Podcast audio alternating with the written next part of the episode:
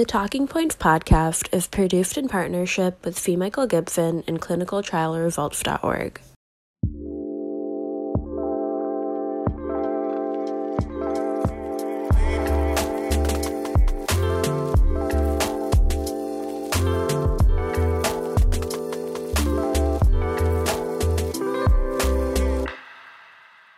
Mike Gibson, Steve Steinhubl coming to you virtually from AHA. I'm obviously here in Boston. Steve, you're obviously in Alaska.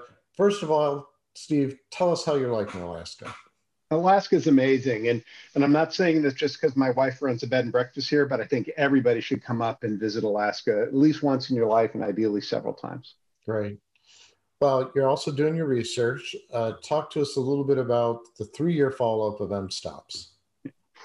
So mSToPS was really designed as a pragmatic, um, a siteless study. So it was one of the really first of its kind um, to do that. And, and so we initially showed that by wearing an ECG patch, everybody wore an uh, iRhythm Zio patch that they placed on themselves, average age of 73, um, that um, in relative to, uh, so uh, the initial randomized study of immediate monitoring versus four months delayed monitoring, that there was about a ninefold increase in AFib diagnosis in the immediate monitoring versus delayed. Um, we then pooled the, the monitored patients, uh, participants in the study, and compared those to observational controls at one year in, um, in both looking at AFib diagnosis as well as looking at heart healthcare utilization. So these results are the three-year follow-ups where we specifically were looking at outcomes of, uh, for efficacy outcomes of death, stroke, MI, and systemic embolization, and then the safety outcomes of hospitalization for bleeding as a primary diagnosis. And what did you see?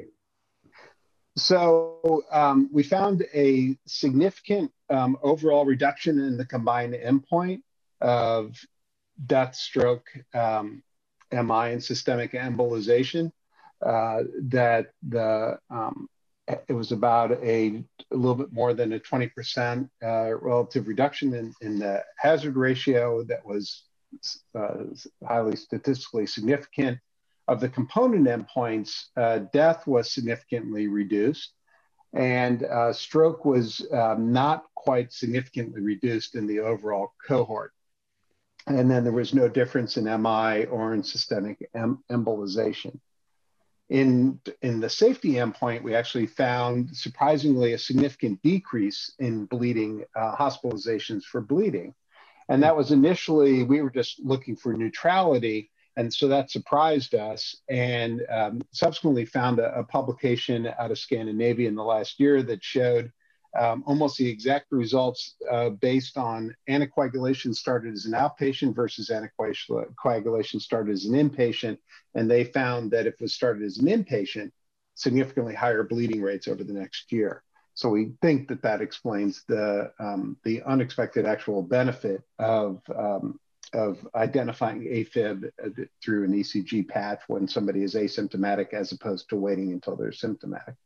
Uh, so um, is it that people who are hospitalized are more frail and that's why they have more bleeding with initiation of anticoagulation? I mean, versus the outpatient setting or? It's a great question. I don't know the answer. Um, I would think it's a combination of just the acuteness of the event and maybe the uh, the uh, starting the the anticoagulation early. But also interestingly, what they um, found is that it was over the following year, there was still an increase in bleeding. So it wasn't just associated with uh, the uh, acute event, um, the, the acute hospitalization when it was started. Interesting. Well, great work. You know, this was one of the first virtual trials. Replacing a lot of the bricks and mortar with uh, all these new fancy technologies. We're trying to follow on with what you did in the Heartline study, where we're randomizing people to Apple Watch versus no Apple Watch. If you uh, have asymptomatic AFib detected, then you get put on anticoagulation. We're looking at a lot of the hard endpoints you were, and also looking at bleeding. So we'll see if our studies are concordant. I hope so. I, I think, as you know, there's a lot of studies ongoing besides Heartline. that are looking at patches, looking at smartwatches, looking at, at personal ECGs, all you know focused on what the benefit of screening is, which makes a lot of sense that we can impact really important clinical outcomes, but the hard data has been missing. And, and we're thrilled that mSToPS is one of the first to show that benefit. I, I would highlight that one of the limitations is that we had an observational control versus those actively randomized.